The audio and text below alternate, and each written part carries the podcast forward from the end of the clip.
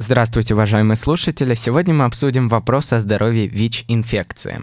Александр Павлович, здравствуйте. Здравствуйте. Первый вопрос. Влияет ли употребление алкоголя, спиртных напитков на здоровье человека, который заражен ВИЧ-инфекцией? Ну, наркотики алкоголь вообще на всех влияет отрицательно, а уж если человек инфицирован, тем более.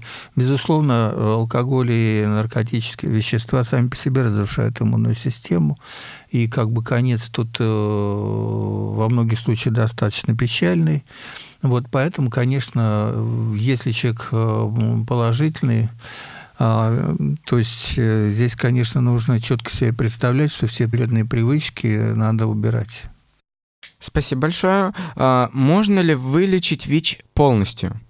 Нет, пока нет таких препаратов и нет вакцин, которые бы полностью а, ликвидировали вирус в организме человека. Но так как это, в общем-то, история давняя, с 80-х годов, конечно, с середины 90-х годов стали появляться различные антиретровирусные препараты. Вначале они как бы были единичные, но вирус, он настолько коварный, он настолько быстро мутирует, куча штаммов всяких, и поэтому не удается остановить размножение вируса в организме, например, одним препаратом. Поэтому сейчас во всем мире у нас принят так называемая три терапии. То есть мы даем, сразу назначаем три препарата. А с годами они становятся более совершенными и более безвредными.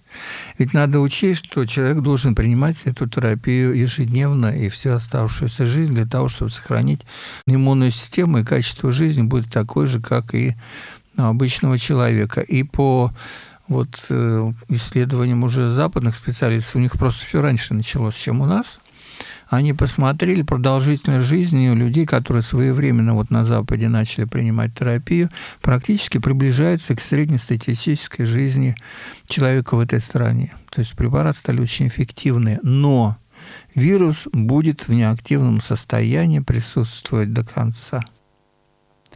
Известно, что ВИЧ изначально поражает именно иммунную систему человека.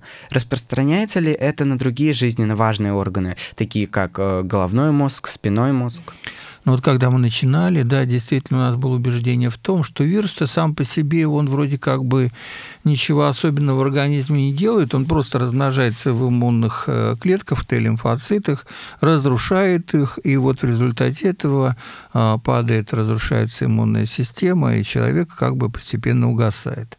Но вот сейчас вот, конечно, мы все уже понимаем, что все намного серьезнее. То есть вирус присутствует в других клетках организма, почему его сложно и вытащить из организма, потому что есть так называемые долгоживущие латентные клетки организма, где он прячется. Причем, пока человек принимает препараты, он и не активный, и поэтому его препараты никак не могут уничтожить, он просто ничего не, не, не употребляет, ничего не выделяет. Как только человек бросает терапию, так сразу он начинает активно себя проявлять. Потом поняли, что он не только размножается в Т-лимфоцитах, но он присутствует в центральной нервной системе, а в слизистой кишечника, в лимфатической системе. И, безусловно, поэтому, если человек не лечится и своевременно не назначает, э, не получает нашу терапию, то, конечно, у него очень тяжелые неврологические последствия могут быть и даже злокачественные опухоли головного мозга. Известно, что ВИЧ-инфекция ослабляет иммунитет. В таком случае у пациента больше шансов пострадать от коронавирусной инфекции. Безусловно, это уже доказано во всем мире, что наши пациенты, они в группе риска, повышенного риска, потому что не у всех нормальная иммунная система, и не все нормально как бы своевременно и рано начали нашу терапию. Поэтому, безусловно, человек э, заболеть там риск гораздо выше, чем у обычного человека.